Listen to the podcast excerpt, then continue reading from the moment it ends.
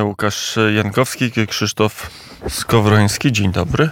Tak, wracamy do studia. W tym studiu jestem od godziny 7:10 i bardzo dużo rozmawialiśmy z naszymi gośćmi na temat awantury wiatrakowej. Tak to nazwała dzisiejsza Gazeta Wyborcza. Łukasz Jankowski jest w środku badań na temat tej wiatrakowej afery, a właściwie na temat ustawy, bo nie tylko o wiatraki chodzi też o obciążenie Orlenu dodatkowymi 15 miliardami złotych, co w konsekwencji dla Orlenu oznaczało spadek wartości akcji o 5 miliardów złotych w ciągu jednego dnia. To wszystko się dzieje na samym początku. Pierwsze obrady, pierwsza sesja nowego parlamentu. Większość w parlamencie jest, a my od razu mamy dziennikarski towar tak zwany. Nie spodziewałem się, że jeszcze zanim rząd premiera Donalda Tuska zostanie zaprzysiężony, a pewno to się stanie według planów marszałka Hołowni 11 lub 12 grudnia. 13 grudnia rozumiem, że będą w Pałacu Prezydenckim u prezydenta Andrzeja Dudy, bo prezydent Andrzej Duda 12 grudnia będzie w Davos, ale nie myślałem, że będziemy mieli możliwość, od razu będziemy rozmawiać na temat czegoś, co można nazwać jak, Łukaszu? Chyba możemy mówić już o aferze wiatrakowej. Różne media to różnie nazywają. Dzisiaj Paulina Hennig-Kloska, czyli osoba, która napisała tą ustawę, przynajmniej do tego się przyznaje, że to jest jej ustawa. Nie wiem, czy własną ręką każde akapit stworzyła. No, twierdzi, że jeśli ktoś tą ustawę krytykuje, to jest zwolennikiem Władimira Putina, bo tylko Putinowi zależy na tym, żeby ta ustawa nie weszła w życie. To jest bardzo dobre zdanie, przygotowane oczywiście przez odpowiednią firmę PR-owską, jak się bronić się Władimirem Putinem, więc my w takim razie jesteśmy zbriefowani przez Putina i wypowiadamy twierdzenie takie. Po pierwsze, wiatraki, które są budowane na lądzie, są nieefektywne, jeśli chodzi o energetykę. Po drugie, skrócenie odległości od domów mieszkalnych do 300 metrów, też od domów wielorodzinnych. Są dwa rozróżnienia w tej ustawie: od jednorodzinnych 400 metrów, od wielorodzinnych 300 metrów. I to jest jedna z ciekawostek w tej ustawie, bo cały czas nie wiemy, kiedy to wpadło. We wtorek jeszcze było uzgodnienie, że będzie 500 metrów, pół kilometra, a teraz nagle 2 dni później, czy powiedzmy 1,5 dnia później, Hennig-Kloska daje ustawę, gdzie jest 300 i 400 metrów i nikt nie wie dlaczego i skąd. Nikt nie wie dlaczego, ale Gazeta Wyborcza pisze tak. Niemniej jednak politycy, głównie Polski 2050, przeforsowali kryterium 300 metrów. Słyszymy od jednej z osób zaangażowanych w projekt ustawy. To też jest ciekawe, że osoba, która pisała ustawę, jest jedną z osób zaangażowanych, czyli pytanie, kto był zaangażowany, to też jest wpisanie tej ustawy, to też pewne pytanie, na które warto odpowiedzieć. A co w ogóle pan redaktor sądzi na temat? Pierwsze posiedzenie, pierwsza gospodarcza, merytoryczna ustawa i to taka ustawa, takie otwarcie. Jak to w ogóle zrozumieć? Co to mówi o czekającej nas 10. kadencji Sejmu? To mówi bardzo, bardzo wiele, bo taka ustawa, w której się zapisuje, tworzy pewną rewolucję, bo nie tylko o wiatraki, to już mówiliśmy, też chodzi o Orlen, miała, mam wrażenie, być ukryta przed oczami opinii publicznej, no bo tak, powołanie komisji śledczych, powołanie też raport komisji do spraw zbadania wpływów rosyjskich, wybór marszałka, rozmaite rzeczy się dzieją, jest takie napięcie polityczne, a to jest ustawa, która nie ma jednej strony, tylko ma kilkadziesiąt stron zapisanych. W poranku 60. W poranku wnet Łukasz powiedział, że nad ustawą pracowano już przed wakacjami jeszcze, czyli to była ustawa bardzo dobrze przygotowana. Znaczy, sam pomysł był taki, żeby włożyć liberalizację oczywiście daleko idącą, chociaż, tak jak powiedzieliśmy, wiele osób z Platformy jest zdziwiona, jak daleko idzie ta liberalizacja, ale żeby liberalizację wiatraków włożyć do jednej ustawy z zmrożeniem cen prądu, tak żeby prezydent miał dylemat podpisać czy nie podpisać. To jest właśnie tak Ireneusz Zyska nazwał szatański pomysł czy szatańska ustawa, bo jeżeli ta ustawa przeszłaby w tej wersji, to prezydent miałby dylemat. Jeśli zawetuje ustawę, to wtedy możemy być skazani na to, że za prąd płacimy po cenach rynkowych, a to oznacza podwyżkę, już nie umiem tego policzyć, no ale wielokrotną podwyżkę tych rachunków, które płacimy, które i tak są wysokie, więc prezydent wetujący jest oskarżony o to, że przez niego płacimy wysokie rachunki za prąd, a z kolei prezydent, który nie wetuje ustawy, w którym jest zapisana pewna klęska ekonomiczna dla największej polskiej firmy, to jest z kolei, można go nazwać, mógłby go ktoś nazwać sabotażystą gospodarczym, no bo to jest wtedy wbijanie noża, jeszcze może nie zabijanie, ale wbijanie noża największej polskiej spółce. To jest bardzo dziwne, jak tak sobie historycznie chciałem o tym pomyśleć, no to na początku działań akcji wyborczej Solidarność była afera żelatynowa. To była afera, o której pisała głównie Gazeta Wyborcza, no, że na posiedzeniu Rady Ministrów minister spraw wewnętrznych wpisał tam żelatynę czy coś tam, wpisał do odpowiedniego rozporządzenia. Tylko skala tego była minimalna. No teraz byśmy powiedzieli, że właściwie niezauważalna skala afery, aferka, a tutaj chodzi o 22 miliardy złotych. To są ten program unijny, który można wykorzystać na budowę wiatraków i łatwo można zarobić te pieniądze, bo to są tak zwane pieniądze niczyje, czyli nasze, z naszych kieszeni.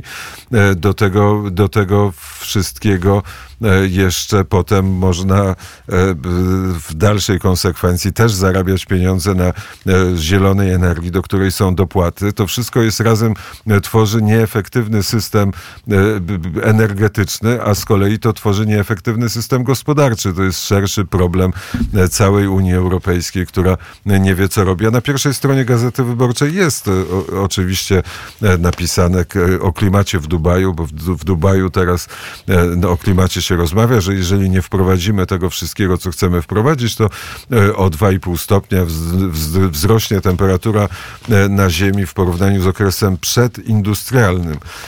My dzisiaj, chodząc oczywiście po ulicach w Warszawie, nie odczuwamy tego ocieplenia klimatu, przeciwnie, jest zimno. Jest zimno, idzie podobno mróz stulecia w ramach, no ale powiedzmy pogoda to nie klimat, cały czas nam się to tłumaczy.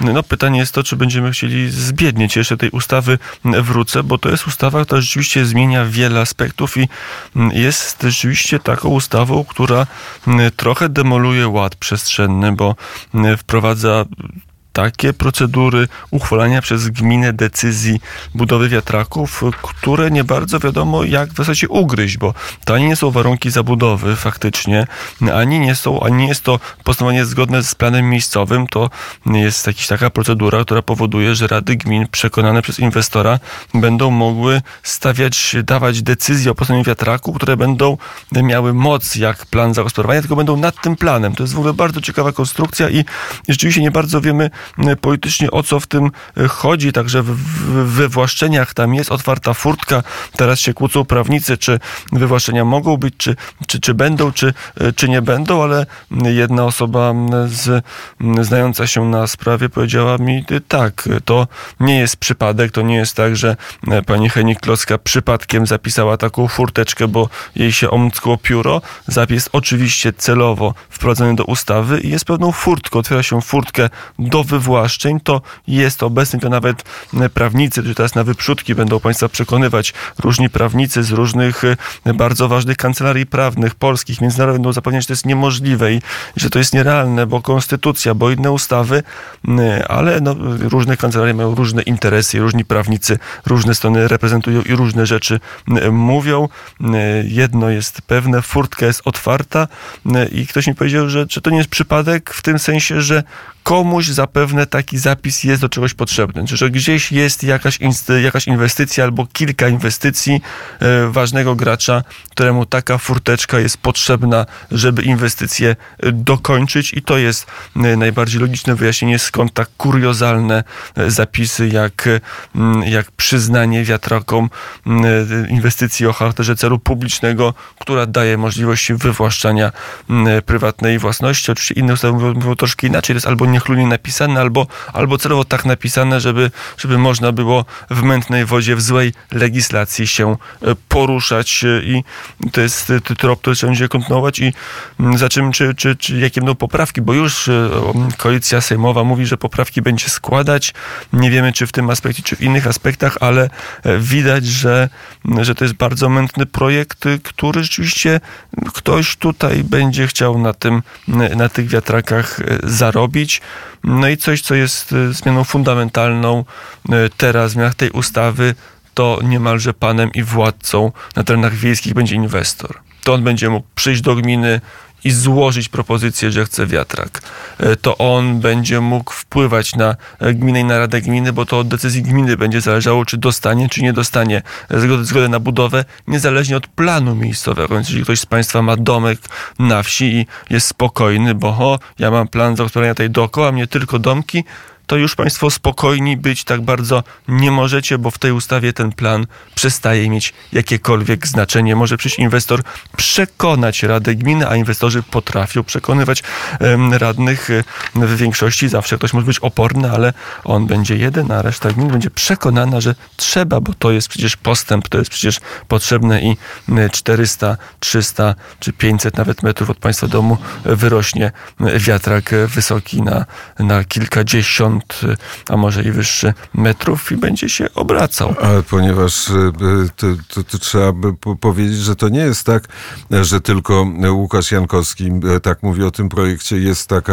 fundacja, która nazywa się Basta, fundacja bardzo lewicowa, cytuje ją dzisiejsza Gazeta Wyborcza i to samo mówi pan Bart Staszewski. Ważny, bardzo znany działacz LGBT, żeby było jeszcze ciekawie.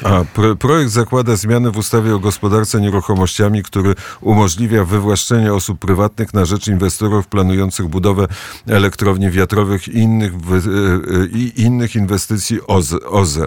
A drugi argument, dodatkowo projekt przewiduje zmiany w ustawie z lipca bieżącego roku nowelizującej ustawę o planowaniu i zagospodarowaniu przestrzennym. Może Łukasz to za chwilę wyjaśni. 31 grudnia 2025 miał wejść w życie.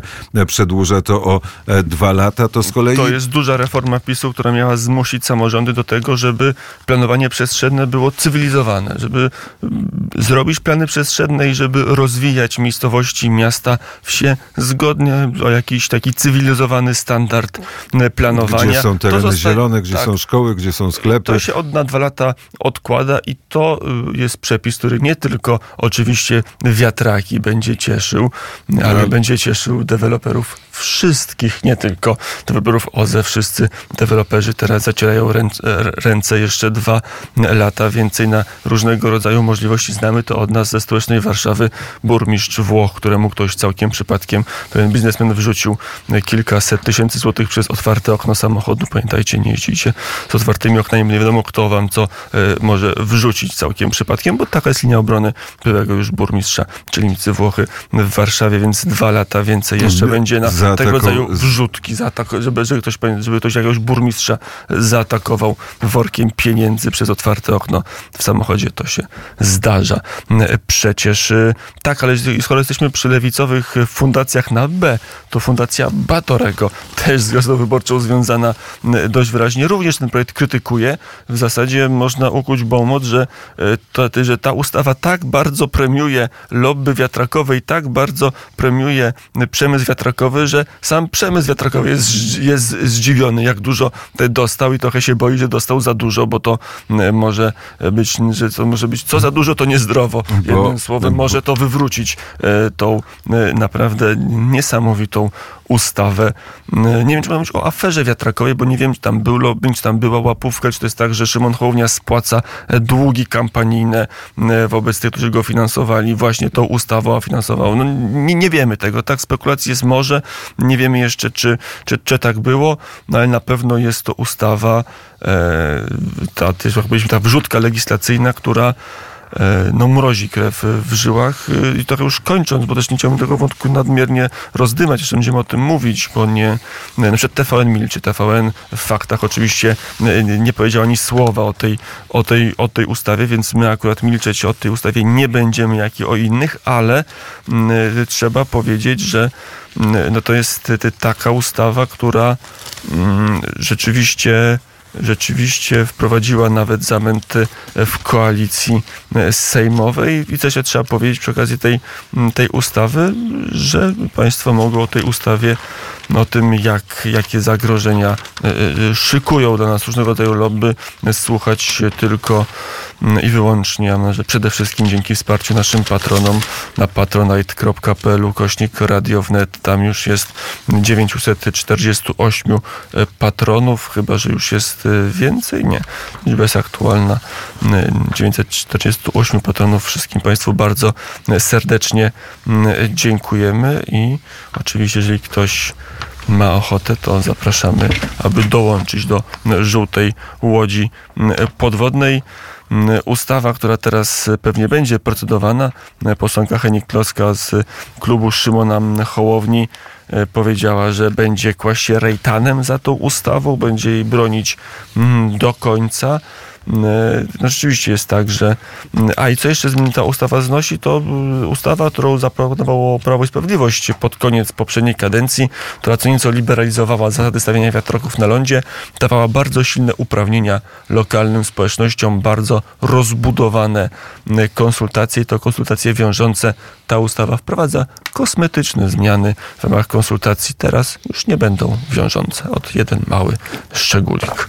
Tak, koncentrujemy się na wiatrakach, ale przypominamy, że tam Orlen jest też bardzo ważnym, w sposób istotny wspomniany w tej ustawie i trzeba o tym pamiętać, że jeżeli nawet z wiatrakami się zmieni, z wywłaszczeniem się zmieni, to Orlen najprawdopodobniej w tej ustawie zostanie. Jaka będzie przyszłość Orlenu?